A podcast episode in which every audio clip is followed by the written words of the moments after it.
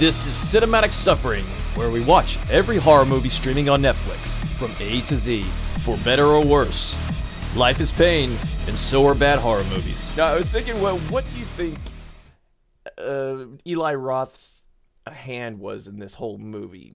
Oh, I'm glad you brought that up, because I wanted to speak to you about our friend Eli Roth. He's not really our friend. I wish he was my friend. I hate his movies. I think, okay, this is my assumption. Like, okay, he's married to the lead actress. Oh, I didn't know that. Who was the lead actress? Stunning. That Chilean girl that's in Knock Knock and what is her name? Her name is Lorenza Izzo. That gorgeous girl with the big brown eyes that played the drunk Billy, and that he's married to her. Oh, okay. And that other fat bastard that played Polo in this was also in The Green Inferno. Oh, okay. So I think that he married a Chilean, which came with her extended Chilean family. And he puts all these hapless fucking idiots in his movies. And then he goes to film in Chile because he has a free place to stay and inflicts us with shitty ass movies. So I think that that's his hand in it. His credits are that he worked on the story, which means he gave them a fucking like half-ass plot outline in between lines of coke and shots of rum or whatever the fuck he was doing on vacation. I think that he parlayed a vacation into a movie and paid for some of the vacation budget with his half-ass movies that he's been making. Yeah, don't worry about it. I got it. I'm gonna call your brother. We're gonna get this shit done again. I think he answered. Yo, Rodrigo, buddy. I know you're there, man. Come on, I can hear you breathing. I recognize your breathing anyway. You know what time it is here? Do you know? Do you look at the fucking clock? Dude, Rodrigo, chill, man. We're just having a killer time here in the States. And hey, you remember me, though, man. I was the bear Jew. Remember that? In Inglourious Basterds. Remember that, dude? Yes, I know. You bring it up every fucking time we talk. Well, I just wanted to let you know that I'm still important and I work with Brad Pitt. Yeah, well, you're no Brad Pitt. What do you want, Eli? Look, I was talking to your sister, and, you know, she's right here, and we've been talking about maybe putting together a project, and, hold on, let me get some more beer.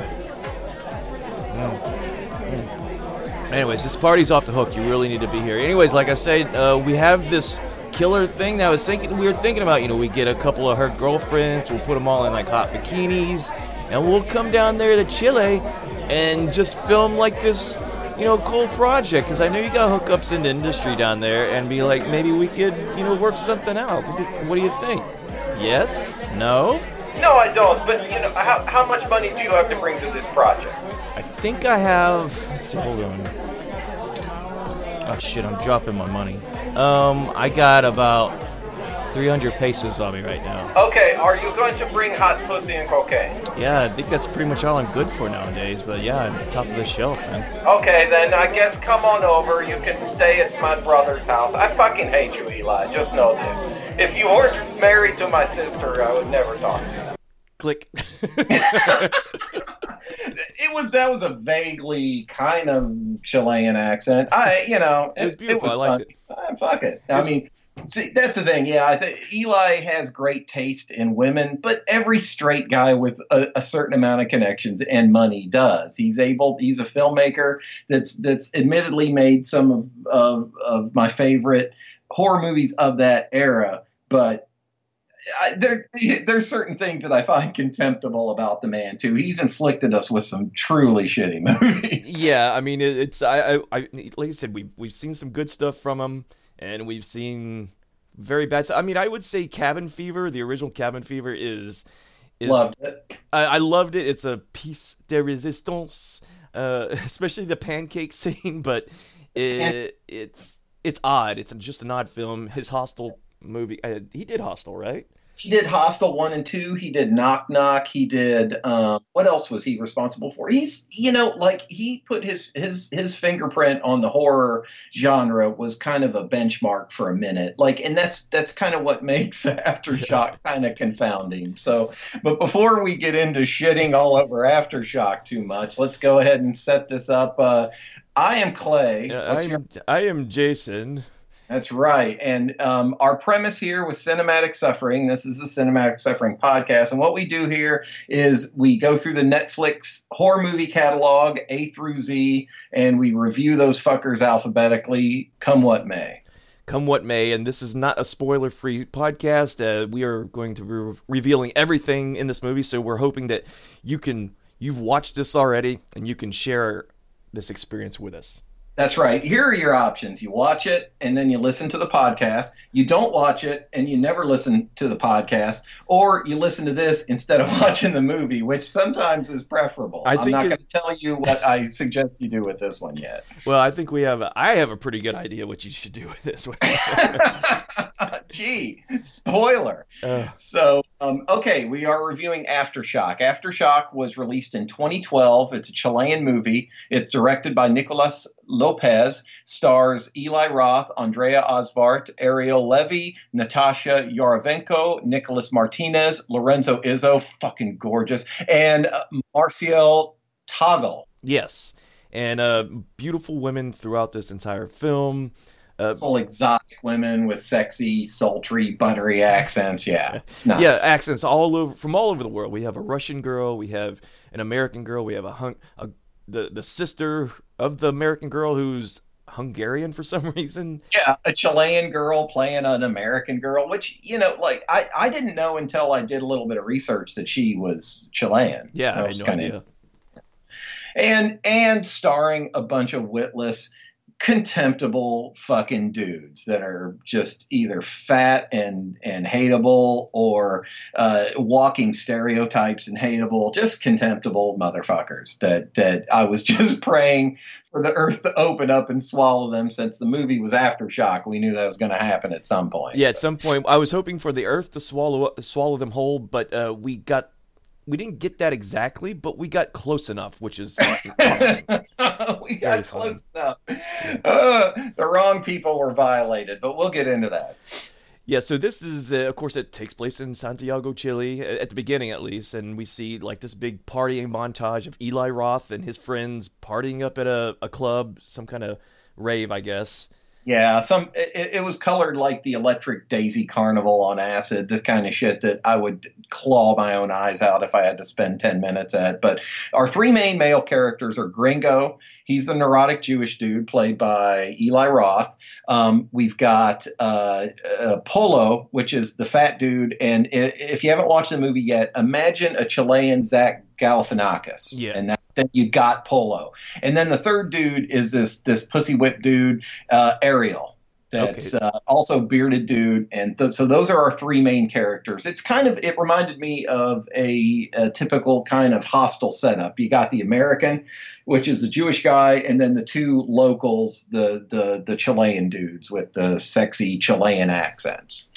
Yeah, I had that setup where it's just going to be a party kind of city, and then it will take a turn for the worst. Unfortunately, that turn for the worst doesn't happen until about 40 minutes in. So, we've got to spend a lot of time with these fuckheads before we get some earthquake action. Yeah, and pretty much all this stuff building up is supposed to be some kind of character development, but the entire time just, will the earth just start moving? Let's start rumbling and get this shit on. But no, I was praying to the Earth Mother Gaia, please, Mother Gaia, open up your righteous hell mouth and swallow these witless fuckheads. But no, it didn't happen for a while. And you know, this movie makes the mistake that a lot of contemporary horror movies make, is that instead of what you should do, what in my opinion you should do, is make your characters really cool and really likable and really affable, and so that means that their suffering has weight. It has gravity. Instead, they make them contemptible and you can't wait for them to die, which sounds like it would work, but it fucking doesn't, because it makes the movie a slog to get through. Yeah, and one of the first slogs we have to get through is after we see this stupid montage of them partying, they go to they're on a tour of a vineyard, and we see one of the first ancillary padding characters that has nothing else to do with anything in this movie, which is the tour guide. And we think, oh, there's going to be some kind of little action between Eli Roth, the gringo, and this girl, because she bends over and she has like a Wu-Tang Clan tramp stamp on her back. That looks like it was drawn on 5 seconds before they started filming. Yeah, and of course, you know, they jump on the chance, the opportunity. Poyo brings up this picture on his phone and shows him with RZA, one of the Wu-Tang members, and it's just this bad Photoshop. And she's like, "Oh, are you bringing the Wu-Tang Clan here to Chile?" And he's like, "Yes." And yeah, I'm close friends with the RZA, you know. And it was kind of like I gotta admit that was kind of funny. It didn't really hit, but it was a joke that had good intention. Like, he shows the tour guide a really badly photoshopped photo of him hanging out with RZA. And so you're like, all right, this may be funny, but you're already filled with trepidation. Like, this might suck. I'm feeling like I might hate these people. So that pretty much goes nowhere. We just know it's a tour, and the two friends pull. I think it's Poyo. They call him Poyo. Poyo's the fat Galifianakis. Yeah. Just imagine when we say Poyo. Yeah. It's a dish I order at the Cuban restaurant. But anyway, Poyo is the fat Zach Galifianakis character. He's I said his name wrong, and I'll continue to. He's like the rich fat kid, and I say fat because, you know, I hate him, and I can't think of a more mature way to really tell you that. And they're obviously hungover. Ariel and Poyo are hungover. They don't want to be on this tour, and Eli Roth's just kind of like, Gringo is acting like a tourist. But that doesn't even matter, because the scene means nothing. And I know it means nothing. And I got to say, like, what better way to really build momentum in your movie than to start it off with a tour of a fucking vineyard? Yeah, exactly. And to see them actually wine tasting and, mm-hmm. you know, we're all from the races here, folks. So. Oh yeah, it's all engines ahead, like full power. So, all right, after the pointless vineyard, the vineyard was a good point. It was a good way for us to establish that Eli Roth's character is about the most contemptible motherfucker I've seen in a minute. I've got to say that, okay, I checked the timeline here. He went from playing the bear Jew in Inglourious Basterds, this tough motherfucker that stoves the head in of zombies, this Jewish guy, to playing the most insulting Jewish stereotype I've ever fucking seen. I just have to correct you. He didn't stove the head in of zombies. He stoved in the head of Nazis. Did I say zombies? You said zombies. You got zombies. That must be a Freudian slip. And I'm not saying it's a bad performance, but I don't know what he was saying. It's a bad character. Yeah. He wears a Johnny Depp level of eyeliner, too, which makes you hate him even more. So he crushes on one of the main girls that shows up in this film, some Russian girl, and it doesn't matter. He gets a call from his daughter. We know he's got a daughter. He says he's going to be home soon. He, for some reason, meets Selena Gomez in the bar. I don't know if you know who that is. I do now that you said her name. I was really glad that basically what we're talking about, what after the vineyard, we smash cut to a party, to like this awful fucking like dance party with too much neon and too much horrible like electronic dance music. And Eli Roth, remember the joke, the bit that Chris Rock did about being the old guy in the club? Like, you never want to be the old guy in the club. Like, he's not old. He's just too old to be in the club. That was Eli Roth's character. He doesn't look old, but he's too old to be hanging around with these young fuckable people. Yeah. And this scene with Selena Gomez was just kind of out of the blue. And I even read on IMDb, it was just, that scene was improvised, I guess, cause she was in the area at the moment, or they just threw her in there. I just recognized her. I was like, oh God. I think I vaguely recognized her, and you know what made me feel good is that I didn't completely recognize her because I'm not a fucking sex criminal. And watching him hit on her was so uncomfortable because he mentioned his daughter already, and I'm thinking, is this girl about the age of your daughter? And then it's like, oh no, it's a movie. You were supposed to suspend disbelief to a painful degree. So he hits on Selena Gomez. Unsuccessfully, thankfully. Yeah. Dear Christ. So she goes away to make horrible Illuminati music for Disney. And we continue on with the party. We meet the rest. We finally, at this point, we meet the women of the cast. Yeah, the women made a brief appearance at the very beginning, and then the guys, Pollo, Ariel, and Gringo, recognize the girls, and they get them into this club. And two of the girls are sisters. One's has a Hungarian accent, and the other one is just an American. It has an American accent, but apparently she's from Chile. But so we got three dudes and three girls. These are the three girls. We got the drunk as fuck Kylie.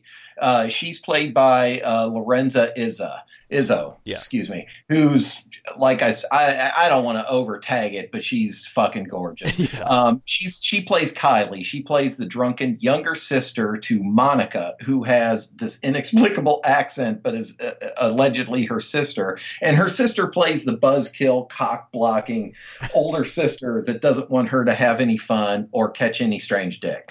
So then the third girl is the hot Ukrainian chick, Irina, played by a hot Ukrainian chick.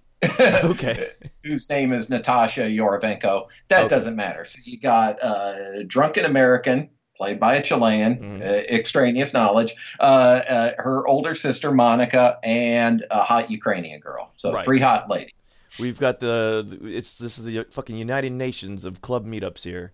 Oh, yes. And it goes to show us that being a vapid dickhead is something that happens across the world. There's no international borders. There's no borders. This is a globalization of dickheads, douchebags. There's no borders when it comes to being a fuckface that goes to a dance club to listen to 1, 2, 3, 4, 1, 2, 3, 4.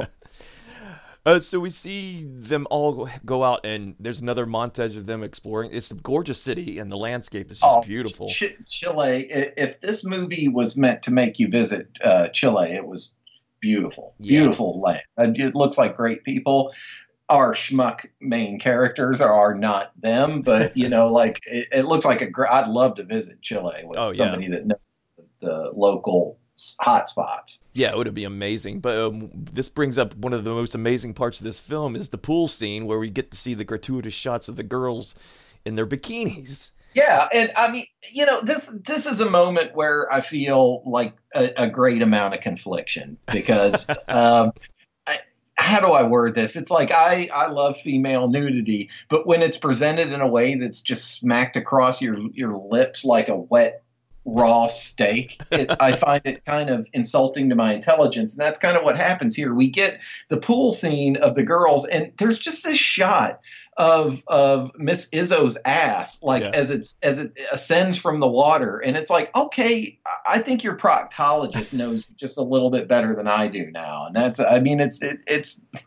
I don't want to act like some kind of politically correct person because I'm not, but it's just like, how does this matter? Yeah, I just felt like such a lech watching this specific scene because I was like, oh, maybe I should just take a quick break here and look up some stuff on the internet. And that's the thing. Pornography is honest. You can never claim that pornography has some kind of shitty agenda. It's weird when a movie kind of deviates into that way. But anyway, and I'm a hypocrite because I like the female form, so I'm kind of glad that it was in there. But at the same time, it was pointless. Like, why would you take a tour of a city and then it's like, we got to hit the pool? Like, what pool? Where are we? But we spent enough time in this. We have. I mean, like I wrote in my notes, and we don't have to ponder it anymore. But like, I just want to share what I put in my notes. I put, passing side note: as a proliferation of instant pornography made obligatory nudity in horror movies kind of pointless? My opinion is a resounding no. I'm changing that opinion as we're talking. Let's move on. Okay, so as we're moving on. They got to get their good times out of the way, I guess, before the horror starts. I'm putting that in quotes. So I really think this movie was mislabeled. It's not a horror movie per se, but anyways, it's a horror movie. It's a horror movie. They arrive at a tourist spot that will take them on some kind of tram or cable ride car up the mountain a little bit. I don't know if they're going to the mainland or if they're going – I don't know the topography of Chile, but they're going to a secondary location that you can only reach by cable car. Yeah, and of course they treat the cable car operator like a piece of shit, and – well, actually the cable car operator kind of acts like a dick anyways, but – yeah. So they get in this cable car. They go up the mountain. Of course the operator, you know, puts the brakes on them as they're halfway up the mountain and scares them a little bit and then lets them go. I was like, good one, bro. So they do more touristy stuff. They visit an old graveyard. Apparently there's a mention of tunnels that lead to an old church. And this part is important. Yeah. Like we get to the tour of the graveyard, and Ariel, the guy who's his backstory is that he's pussy whipped and he's trying to get back with his girlfriend and he's always on the phone with her. It doesn't matter. Yeah. But the backstory that he gives about this graveyard is that the monastery that you can see off in the distance, that's also important. This is delivered with the foreshadowing of a Mike Tyson uppercut, by the way.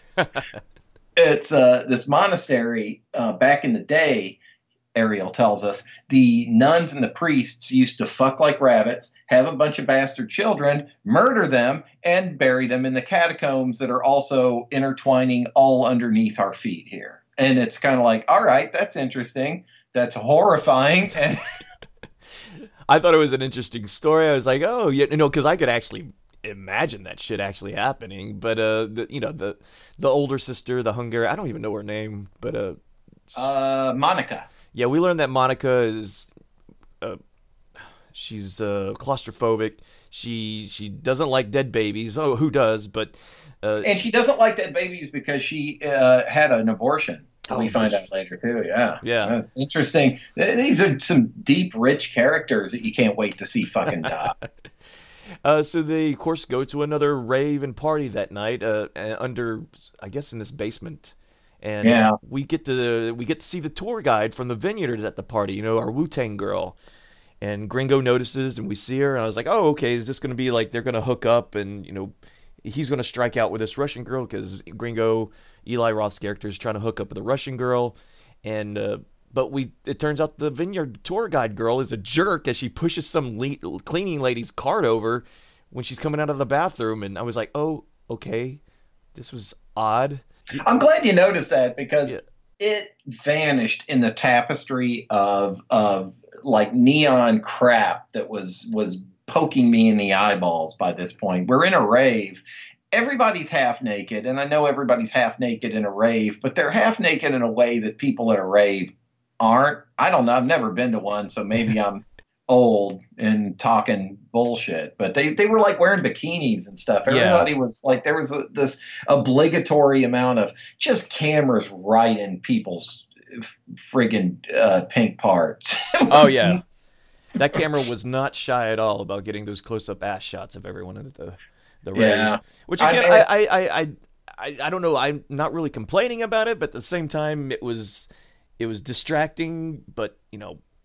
Yeah, it just conflicts with. Yeah, it leaves one with a bunch of conflicted feelings. You know, I mean, like I don't know. I'm an older guy, but I'm trying to be somewhat cognizant of people's feelings and the current climate that we live in, and horror movies leave you with a lot of conflicted feelings in that way.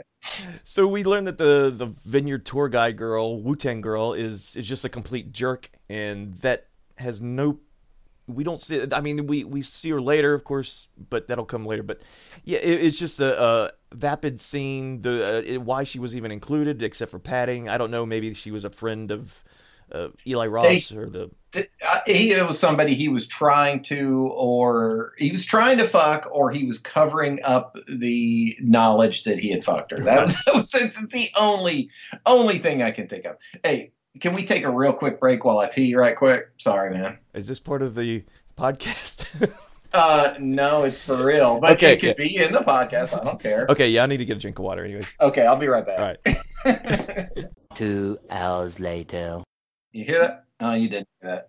probably didn't hear that. Well, yeah, in the very first episode, you could hear the uncorking of a cork, and that was totally a bourbon bottle. Anyway. Are you drinking another bourbon bottle right now? Yeah, you know, it helps. Okay. Anyway, so there's like a scene we know that the tour guide is a jerk, but there's a scene where we see Gringo and the Russian girl are dancing, and this scene was really funny to me because the music is very low, the audio is very low, and their voices are very high, and they're pretending to yell even though the music is really low and have this conversation. But that's not really the funny part. The funny part is that there's feet clopping in the background, like dancing. So it's like, hi, how are you? And it's just, it sounds like feet clopping. And I was laughing my ass off. I was like, what, did they really have to include people clopping on the floor dancing? I think that the whoever that they hired to do the audio engineering for this was just like, look, if you don't pay me, you're going to be able to hear in this. It's going to sound movie. Like there's a herd of horses coming into the sound studio as we do this ADR. Don't fuck with your audio guy. Like I saw video, like footage of like Courtney Love, her guitar isolated because she fucked over the audio guy, and I'm convinced that's what happened here. Yeah, and then another character comes out that has no bearing on this movie whatsoever. He's just another ancillary. Some nerd named Russell comes out, and the crowd parts for him like he's some kind of dance god, and he just started dancing stupidly. I felt like he was like Crispin Glover's dance scene in Friday the 13th Part 4. Where he's I was confounded by why he was in this movie. He looked vaguely familiar. He looked like somebody that I've hated elsewhere. I can't recall his. He's if I did some research, he looked familiar, but he looks like somebody that his character was somebody that had money and probably put on this shindig. Yeah, I think it was character-wise. I think Pollo knew this guy, but this guy comes out like he owns the club, or he's like the promoter, or whatever's happening, and he starts dancing like an idiot, and he eventually just steals the Russian girl away from Gringo, and because they can both. Gringo's like, golly. Yeah, he's like, I was supposed to get laid, and you promised I was going to get laid, and this guy takes off on my girl.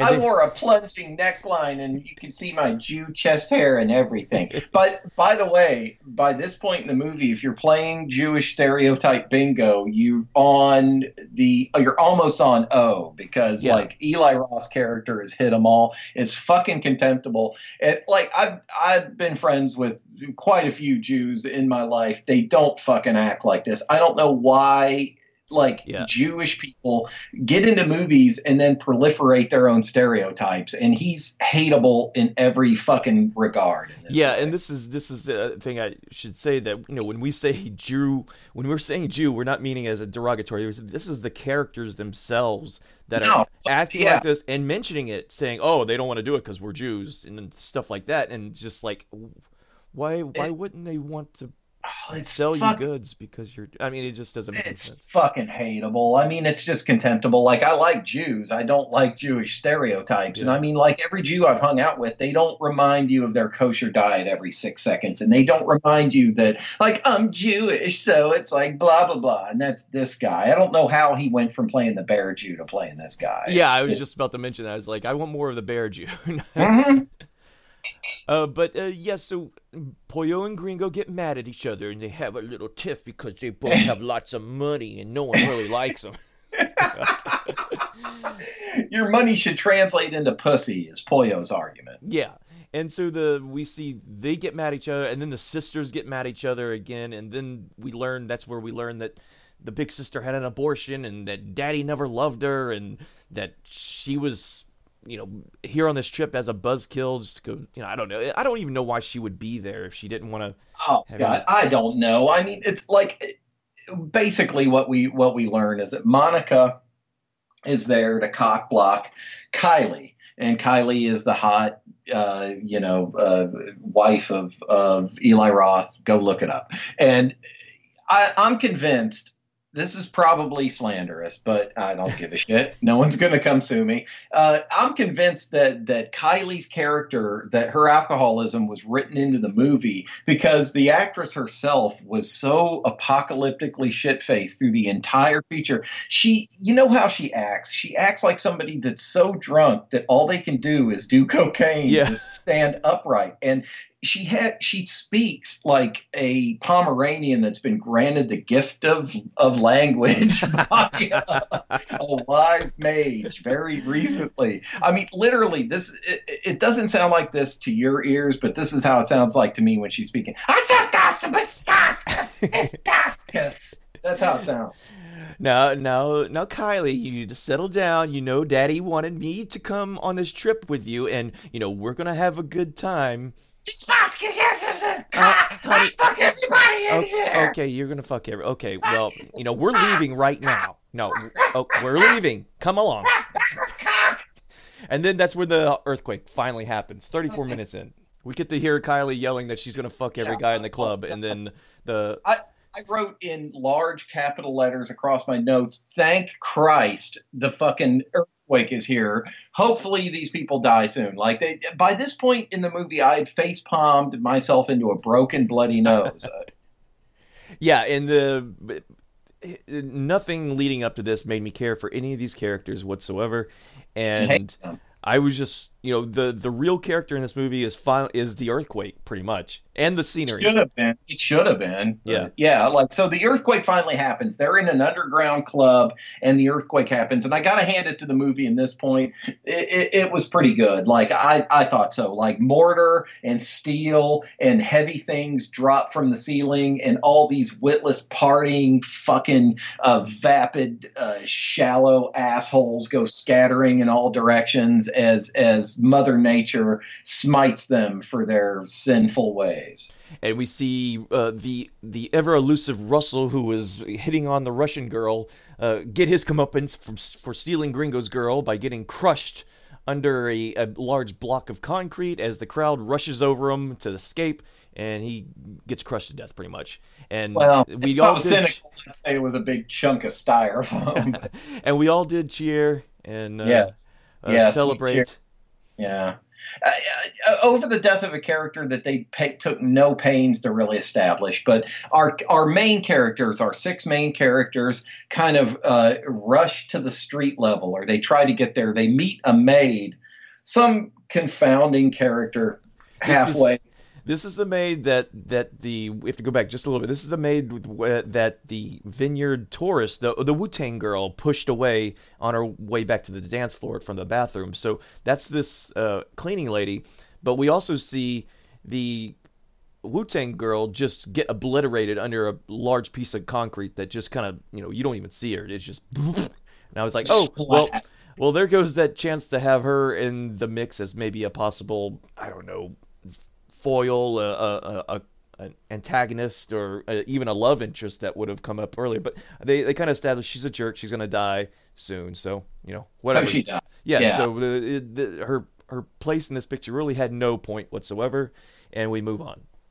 Yeah, I mean, we established her for no reason, and then we killed her for no reason. So our three times two, our six main characters, our three dudes, our three girls, take the maid up the stairs. There's this inexplicable ladder that leads to the street level. I would never go into this club for multiple reasons, because there's shitty dance music, and also because the only way you can get in and out is this fucking Teenage Mutant Ninja Turtle hatch. But you get the maid, who's comically dressed like a maid, by the way, like a Chilean. If you think, okay, close your eyes and think Chilean maid, that's what she looks like. That lady is leading this group of people to the street. She pops her head up and gets it run over by a car right away. And if you watch the trailer, that's in the fucking trailer. Oh, it is. Yeah, it's bad. It's bad form. But she gets her head squashed, and then she falls down dead to the floor, head smashed, and our characters are like, eek, okay, well, let's go with that same ladder that killed that lady. There certainly can't be other traffic that's heading on that street. That had to be the only car, and so they're going to head up out of the tunnels. I did think that scene was just really quick and awesome. Probably one of the few ones I actually enjoyed in this movie. But yeah, his wife was included in the trailer. Yeah, they find their way up into the street. No one has cell service because, you know, that's how these movies work. Some bum steal. Oh, we got to mention that Ariel, his hand got cut off. Oh yeah, how did we forget that? Ariel, whose only purpose in this movie up until now was to be pussy whipped and obsessed with his ex-girlfriend, gets his hand cut off. Vaguely, we don't even know how. There's some piece of steel that cuts his hand off. His hand gets kicked across the dance floor 1,700 times by partygoers that are running for their lives, and it gets scooped up and put into Monica's purse. So right. Monica, who is trying to keep her younger sister from coming to alcohol poisoning and getting AIDS, is also responsible for this cut off hand. Monica, they need to be following Monica. Monica needs to be the leader of this posse. So she puts Ariel's chopped off hand into her purse. Right. So up to this moment, we're under the impression that Eli Roth's character Gringo is this kind of leader of the group, and that's up to this point. Now we see Kylie's character. Kylie approaches some bum about getting help. You can tell there's something obviously wrong with this guy that she approaches, and he looks at her and just basically steals the purse that had the hand in it and runs away. And for some reason, that was part of this storyline. This Ariel was just obsessed with his hand being gone, and then now the hand is stolen, and he screams about it and wails and gets freaked out, and that's when the tsunami warning horns start blaring. Yeah, the earthquake has unleashed the tsunami that is, it should be called a foreshadowinami. Mm-hmm.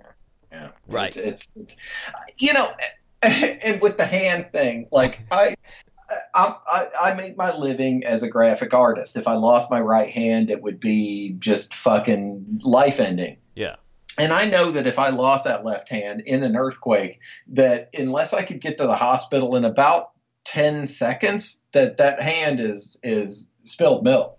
You can have the purse containing the hand. Yeah. I mean, you could put it on some ice and maybe have some chance like that, but... I might be able to hold one of those novelty pencils that 2-year-olds learn to write with, but you're fucked if you're... Yeah, pretty much.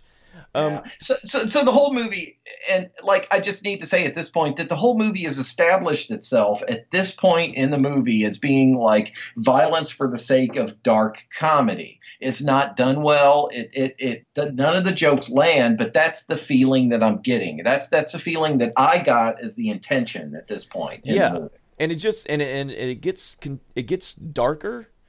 The violence at this point seems very over the top and comedic in some way, and it gets darker as we progress down the story.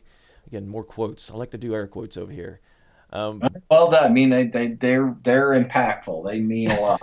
Right? They make their way to the street. And there's a bunch of looters in the street. Like we see that the street level of Chile after an earthquake means that everybody's stealing TVs, smashing storefronts, and they really need those LCDs. Yeah, instant criminal. Everyone becomes an instant criminal after once the rule of law breaks down and there's an earthquake or some kind of natural disaster happens.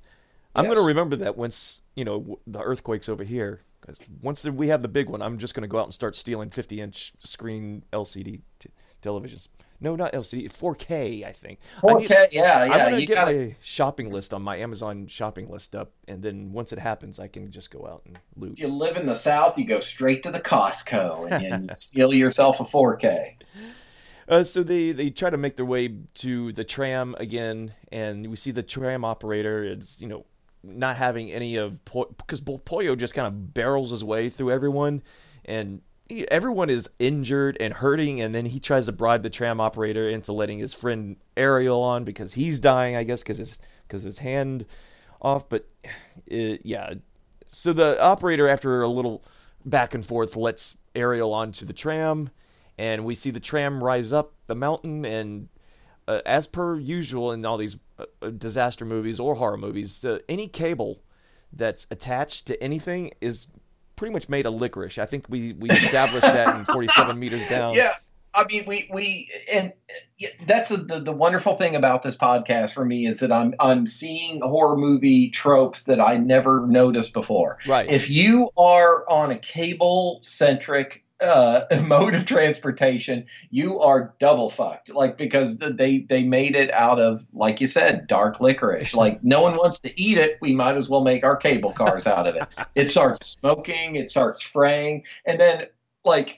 Handless Ariel, along with a bunch of women, children, and old people, I might add, plummet to the ground and fucking die. Like, so that was, we got one character down. Like, it took us this long into this feature to get one casualty among six that I want all of them to die. Right. So Ariel is now dead, and we get this big emotional scene from Pollo as he mourns his friend. And I was like, this is too little, too late, bro. Let's just. And then Gringo tries to convince him, "Hey, we need you. We need you to come along. We don't. No one here speaks Spanish, and we need you." I did laugh at that joke, by the way. Which, again, the movie is trying to be funny. I thought. As far I'm as working what? Up to the part, it's okay. Like, Gringo says, like, none of us know Spanish. We need you to help us get, there's a tsunami coming. We don't know Spanish. We need you, Pollo. You are bilingual. We need you to survive. I thought that was a funny joke. And again, I thought that they were making jokes at this point. I'm working up to the point in the movie where they fucking rape me as an audience member and cast member.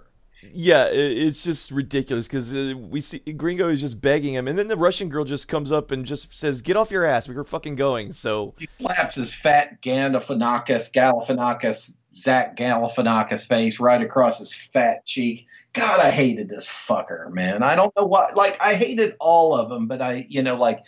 Okay, the Russian girl, the Ukrainian girl, sorry, Ukrainians. I know Ukrainians, they'll hate me for calling. Yeah, it's kind of like New Zealanders not being, being called Australians and vice versa. So, I'm an American, so fuck them. So anyway, she smacks him across the face, and then they rush to the next part of exposition. They're trying to get away from the tsunami that's encroaching them. And about this point in the movie is where the rape gangs show up. Oh yeah. Boy. Oh, the second act, rape gangs. Why don't you tell us about rape gangs, Jason? Well, you see, there's an announcement that just kind of floats through the city as they say that the prison has crumbled and all the prisoners are now free. So all the prisoners apparently are rapists. And I immediately just started calling them rapists because they saw the group of girls. They see Monica, they see Kylie and Ukraine girl, and they just start chasing them. Because they're like, oh, there's girls. Let's go get them. And I was like, oh, these are rapists. You just run. Mm-hmm. Yeah, because an earthquake movie, like you established right away, is the antagonist of the movie should be the earthquake, not roaming rape gangs. Yeah. But I wasn't thinking about rape. I don't like thinking about rape. But hey, rape is foremost in my mind now. And we have to remember that if you have a tattoo, then that means you are in a rape gang. Oh, you are a rapist. You've been to prison and you rape people. Yeah, so that's kind of being established right now by judging by people's tattoos. If you have a tattoo, then you're a rapist. If you don't have a tattoo, you're not a rapist. So, and I realize this is kind of chaotic for our unfortunate listeners. This is where we're at. Like, there's an earthquake. They're on the street level. Rape gangs are following them. And martial law, which is very ineffective, but rape gangs rule the day. Exactly. And so buildings start to crumble around them. And then we see, the group takes a shortcut through the cemetery. And then there's an aftershock, as the name implies for the movie. And the group flails around like a bad episode of Star Trek, when the Enterprise is under attack. And then a big chunk of concrete falls on Gringo. Thankfully, but he's not dead. It crushes Eli Roth's contemptible character. And keep in mind, if you've had trouble following up to this point, and I don't blame you if you have, like Gringo's character, imagine a Johnny Depp level amount of eyeliner on a Jewish stereotype that's just patently offensive in every way. He's crushed, so we all cheer a little bit, and he's crushed. But there's two girls with him, two just stunningly beautiful women from exotic places of the world that are about to get raped by an encroaching rape gang. Yeah, Ukrainian girl stays there, and so does Kylie, while the other two, Poyo and Monica, go look for help for Gringo, but Gringo's spitting up blood very comically. Just, I'm dying. Insert awful Yiddish here. That's kind of Eli Roth's character.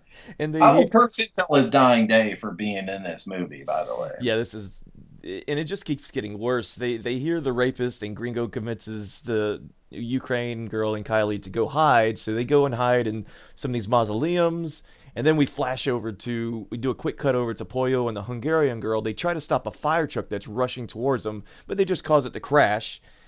And it reminded me of Grand Theft Auto in that way, like, because I've usurped a couple of fire trucks in my day in Grand Theft Auto. That's what it reminded me of. The fire truck crashes, and then they try to get the driver out of the fire truck, but then the driver dies, and then the passenger, who's also dressed as a fireman, who we will forever and always call fireman from here on out, says, just don't fuck it, let's just go, you get me out. Yeah, so the driver is actually impaled by this wooden beam, and obviously dying, if not dead already. And so the passenger, the other fireman, the fireman, tries to tell Zach Galifianakis to take a fire axe and just chop the wood up and get him out.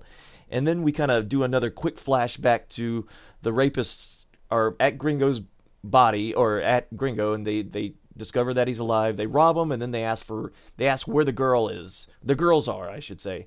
And yeah, we saw some prime real estate here. We need to get at that shit. Yeah.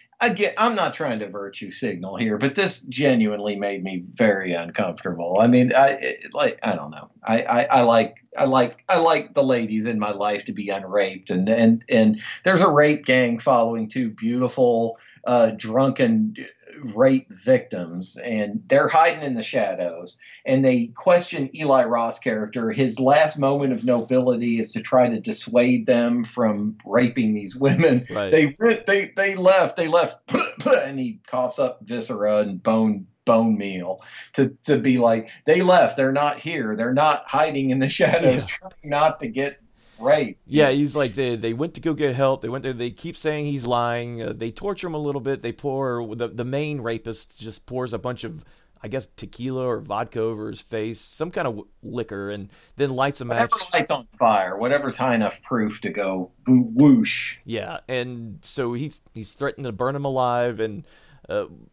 so he's still denying that. He's still saying the girls have gone to get help. They're not there. And then we do another flashback to the fire truck, and they eventually free the fireman. And fireman. Yeah, it's just, that's his name. Yeah, fire. They free fireman. It's listed in IMDb, by the way. Okay. Fire. They free fireman, and then we flashback, and the rapists are still there. They want to find these girls. I mean, I've been horny before. And a couple of times in my life I've been horny, and I've never wanted to chase down women in the streets like these guys wanted to. Well, you're thinking, you're approaching this from a non-rapist. You got to get in the mind of the character. I wonder if there's like a Udemy course about how to be an effective rapist or something. I guess just. I fucking hope not. Yeah. Anyways, they still want to find the girls. They pour vodka or tequila on him, and eventually Gringo, like you said, this could be his moment of honor or glory before he, leaves this mortal coil. But instead, he sells the girls out. He doesn't. He's like, they're over there. If you need some Brazilian wax trim, it's in the shadows. Yeah. And so he sells them out. He just kind of looks over. He's like, yeah, they're kind of over there. And if you call me an ambulance, I will tell you where they are. It's like, Gringo, you're dead. Why are you selling the girls out? You just die a hero, at least. But nope, he doesn't do that. And the rapists find the Russian girl, at least. and pull her out, and, well, they start doing exactly what their namesake says. They rape her. There's a fucking rape scene in this movie, and it, like... Okay, like, everything about this movie is inept and poorly conceived and poorly delivered. And now we have a rape scene. So now I've got to contend with this shit. This is in my head forever, you know? And so there's a rape scene. They rape the Russian girl. They rape the poor Russian girl. And, you know, like, it's done in this way that's disturbing, but not intentionally disturbing. It's disturbing because it's whoever delivered it doesn't understand the gravity of that awful act. Yeah, you know? It's not irreversible. The scene from Irreversible, it's not that shocking. It's not even the scene from I Spit on Your Grave 1, 2, or 3, or probably that last one that I refused to watch. Like, those movies, it had context. Like, it was delivered as some kind of awful scene that was pivotal to the plot. This, you didn't see it coming. You didn't know it was going to be there, and it, you know, it, I don't know. Again, I'm not trying to virtue signal. It bothered me. Yeah, like, yeah. It was just not needed, I guess. It was just dumb. Well, I mean, like, I'll say that, and I didn't mean to cut you off, but the threat of rape is just as impactful as an audience member as actual rape. You don't need to have it in there because it works on us. There's people chasing you. They have ill intention. We don't need it in there. It's not necessary. Like, Eli Roth is better than this. Yeah, like, it was unnecessary. It was exploitative. It was something you would see in something like an exploitation movie or something, where, you know, you would expect to see something like this, but this is just a cheap fucking movie that didn't need to have the actual scene. But yeah, you're right, the threat of it is just as horrifying as the actual act. And I mean, anyway, go ahead. But Kylie takes off. She decides she's going to get the hell out of Dodge. The rapists see her leave, and they shoot at her, and they decide to chase after her. So Pollo and his group return. Pollo, Fireman, and Monica return, and Pollo sees one of the rapists on the Ukrainian girl, and then he goes and chops that dude and kills him. And as he rescues Ukrainian girl, they all start running. The main rapists come back again after chasing Kylie, and they pretty much shoot Ukrainian girl in the back, and she dies immediately. So for anybody having trouble keeping up, she's been raped twice and shot once in the back. Yeah, and she's dead. And it felt, it was just another useless scene. And I mean, I can understand, like, trying to show that, you know, not only do you have to contend with the shock of a natural disaster and the things that come with that, the emergency situation, but it just seems like everyone turns fucking evil. It turns into an apocalyptic wasteland, like the Road Warrior or something. I mean, and it doesn't make any sense, because people literally eat people with, like, born out of the womb with an evil agenda haven't had time to be evil yet in this movie. Like, we have an earthquake that was unexpected. We have an oncoming tsunami that was unexpected. Even rapists, like, people that wake up with, like, rape on their mind aren't thinking about rape at this moment. Like, it's such a fucked up movie. Like, tone is such a problem with this movie. Like, you know, like, the tone is supposed to be dark comedy when we start off. Yeah. But it's now it's serious, but it's still, it's nothing lands with me all the way through this thing. Yeah. At this point, I'm just waiting for everyone to die. This is one of the movies that we've watched. You know, I've mentioned in the past some movies I just have to see how much more longer we have to go. Luckily, this was only an hour and a half. I think this is about an hour in now, and it felt like two to me. I mean, it was just, I mean, by the time you get to the unnecessary rape scene, it extends the length of the movie. Yeah. So we see the Pollo, or the main rapist guys, they we didn't say this before, but they set Gringo on fire. But Eli Roth's character is now dead. Oh my God, we skipped over the bear Jew getting set on fire. Yeah. I guess he had a last little moment of pang as he watched this poor girl get raped. So he throws a rock at the main rapist, and of course, you know, gets set on fire. I was like, oh, too little, too late. Yeah. I mean, that doesn't excuse your eyeliner, buddy. Well, I mean, like, what can you do when you're trapped waist deep in rubble, you know? Yeah. Yeah. And it's weird. You mentioned it early in the movie, like the earthquake should be the antagonist of this movie, and it's not. It turns into rape gangs, and I don't want to think about rape gangs in an earthquake movie. Yeah. I was just thinking, you know, this is going to be a survival situation, and then, you know, as I'm watching this, I was like, this is like everyone is just horrible to each other after a disaster. That's what I kept thinking.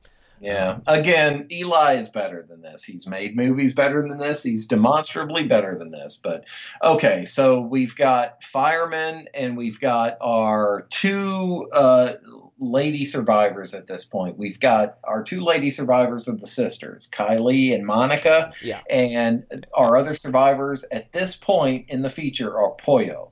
Is the only lad in the group that's not dead. Right, and so they come across a small little community that's kind of blocked themselves off on this street. You know, they've set up there's this gate with a lock on it, and Poyo and Monica and Kylie and the firemen come to this gate and they say, "Let us in. We're not criminals." The one lady's at the gate and she's holding a gun on them. She goes, "Oh, you would say something like that." And goes, they're like, "No, we don't have tattoos." And they start lifting up their shirts and showing that they don't have tattoos, I guess, that gang members or prisoners would have. And an old man. I'm glad I know this, because I hope that this is a cultural thing. Like, if you and I ever go to Chile and party, it'll never happen. It'd be fun. But if we ever do, cover up your tattoos, because they're going to think that you're a criminal. Yeah. That's I'll just have to wear long sleeve shirts everywhere I go. I know. As I recall, all of your tattoos are charming, but they won't see him as that. Yeah. Oh, that the Cthulhu tattoo, that's a sign of MS-13. Here in Italian, don't they eat a lot of octopus? They don't understand a lot of other cultures. So there's an old guy that argues with the woman behind the gate, and he's like, "I'm going to let him in because we need to be friendly to people." And she's like, "No, they're prisoners. Don't let them in." So the old guy opens the gate. Poyo enters with his hands up, and the woman shoots Poyo in the belly. Yeah, which is the best place to shoot Poyo. Yeah. So Poyo starts dying. I cheered a little bit because I fucking hate Poyo. And they're like, "Oh shit, Poyo shot through and through the gut, and there's rape gangs on our heels. Let's take him to the alley and put him behind a bunch of trash cans," which is exactly what happened. That is exactly what happened. They piled a bunch of trash cans and like a board over them, and they're like, "We'll be back." I was like, "No." And they're like, "Shh. Be quiet, Poyo. Rape gangs are on their way." I don't know if they're into fat sack Gandaphanaphalafalafalacus people, but you know, they might rape you. Yeah.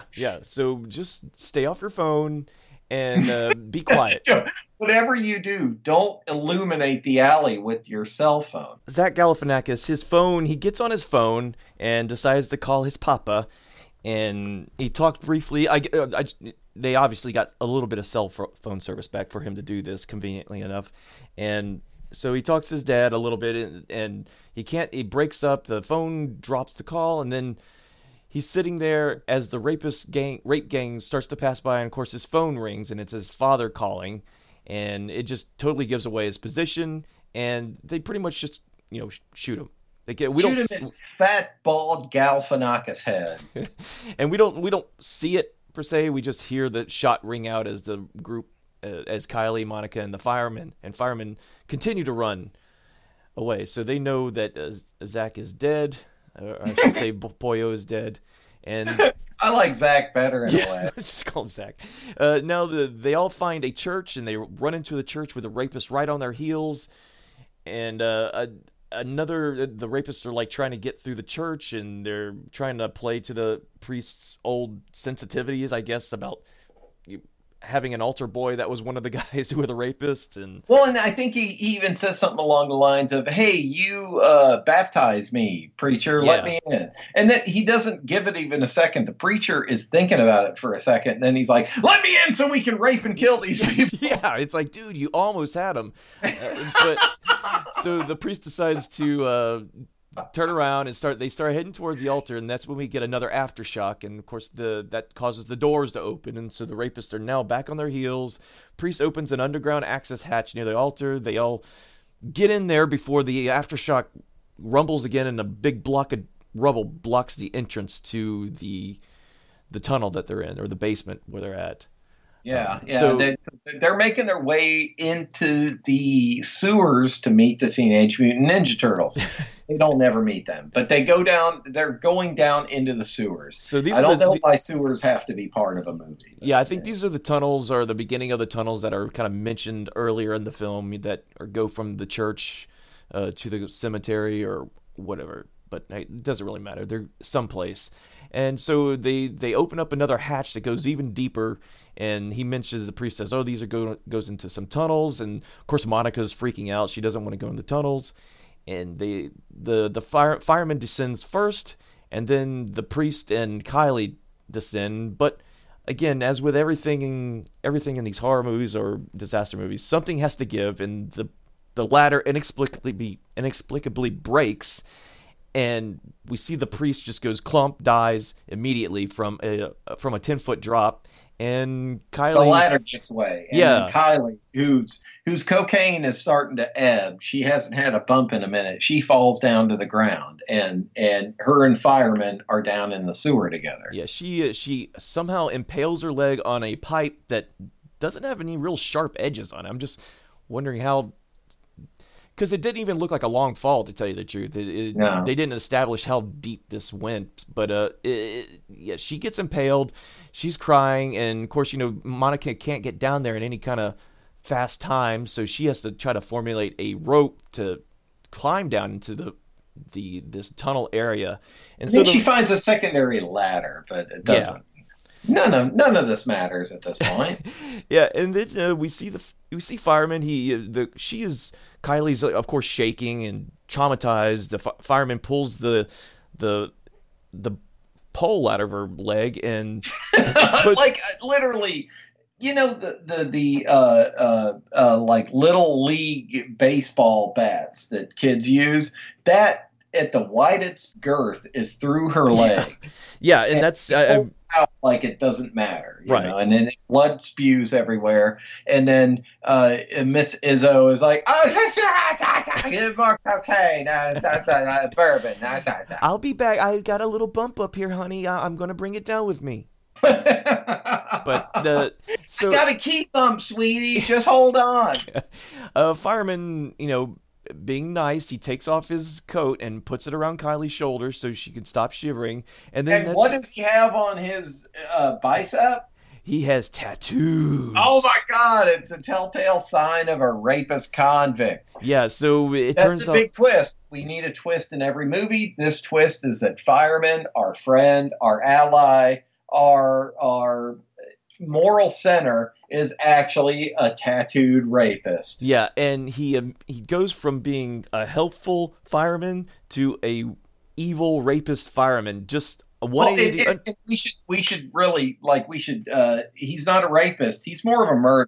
He loves the murder way more than the rape. Yeah. I apologize to rapists out there. Yeah. God forbid we offend the good name of rapist. Yeah. This motherfucker loves his murder way more than his rape, because he as soon as he realizes Kylie and he have substantial eye contact, and then they realize, oh, you figured me out, I figured you out, you know that I want to kill you, you know that you're about to be killed.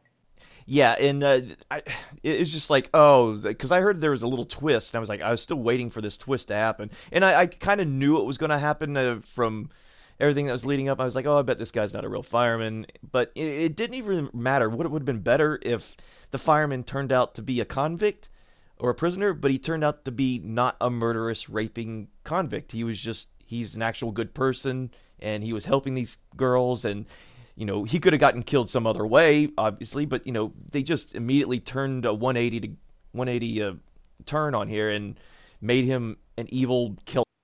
Yeah, I mean, in my movie, he would have been in there for a marijuana conviction, and he would have saved the fucking day. I'm not interested in murder or rape. I'm here to help y'all through. Right, and so you're right, Kylie and Fireman have this stare down, and then Monica's making her way down into the tunnels, and she gets down there and she doesn't see either of them. And she starts, you know, using her cell phone to light up the tunnels to find them both, and she's calling Kylie's name, and she comes across Kylie's body. I'm not sure what exactly happened to her, because it looks like he stuffed a bunch of drywall into her mouth. It's kind of like what it looked like to me. Like her whole mouth is filled with something that shouldn't be there. Drywall, mortar, you know, dirt, something. Or he killed her in some way awful. And Monica sees her, and she is, you know, understandably upset by the, you know, like death of her sister, even though she's from somewhere like the Ukrainian Slovakistan or somewhere. Hungarian. She's Hungarian. Yeah. That makes tons of sense. Yeah. And Fireman says, like, don't worry. Hey, you know, I know this is upsetting. I killed her super quick. She didn't suffer at all. And I would never in my life think about raping anybody. And so Kylie's dead. She's good and dead. Yeah, that's what you get for doing cocaine and shots. You're paying for your sins, honey. So we get the showdown between Fireman, who just turned into an antagonist at the very end here. So it wasn't like we were building up to a moment where we'd see a fight between the murderer that's been stalking them the whole time. It's like, nope, it's just this guy that she's got to fight now, on top of, you know, aftershocks happening and rubble pouring down on them both. And and it was a confounding transition, because like we didn't give a shit about him as a good guy or a bad guy. So the fact that he's now a bad guy is like, okay, is this almost over? Yeah, because I want to go to bed. That's kind of the feeling that you get at this point in the movie. Yeah, and they have their showdown, and so he's swinging at her with an axe. She's biting and clawing at him, and another aftershock happens, and he falls, and she scrambles away. But I guess he drops the axe. She picks up the axe, and before he can do anything, she chops him in the chest with it, and he dies. She cleaves what do you call that bone in the middle? Sternum. Yeah. Sternum. Yeah, she cleaves that sternum like you're trying to make a wish during Thanksgiving. Is how she does it. Yeah. So Monica kills the last bad guy, and what we're established with now is that Monica is the moral center of the movie. She didn't want her sister to get raped or date raped or to succumb to alcohol poisoning. She's a good person, so she's going to make it. She's going to get to the surface, and she's going to live. Yes, and that's what she does. She crawls through the tunnels, and eventually we hear the sound of an ocean, and we see sand, and she is this beautiful ocean, this beautiful beach, and she comes out, and she just. But wait a minute! Remember our friend foreshadowing that's delivered into every horror movie like a donkey dick in your mouth, and okay, this is where foreshadowing comes in. Yeah, and she laughs and cries and then falls down on the beach, and then she gets up and starts limping away, and then we start hearing this loud rumble, and the camera kind of pans up a little bit. You see the beach is now doesn't have any water, like the water's receded, and we look up, and a tidal wave, something out of Deep Impact, is rushing towards the beach. Monica looks behind her and tries to run for her life, but obviously doesn't make it as the tsunami crashes on the beach, and we go to black. Yes, we cut to black, and it, like 99.99% of the film's After Effects budget was spent on this tsunami wave. This tsunami wave only exists in our imagination because we live in a world where all of us have looked at footage on YouTube of an actual tsunami. It doesn't look like this. It doesn't look like this ridiculous wave that's Empire State Building high with you know, tankers and octopus and Cthulhu and fucking King Kong is in there, suspended in the wave, marching towards our protagonist, and it just wants to kill her. And then the movie ends. Yeah. And I'm left with a whole bunch of feelings that I will be kind of mulling over until my dying day, really. Yeah, this is I was saying the same thing. I was like, look, we've all seen tsunami footage now. We know they're not waves like this. It's just pretty much giant rushes of water that, you know are just devastating, but they're not. They don't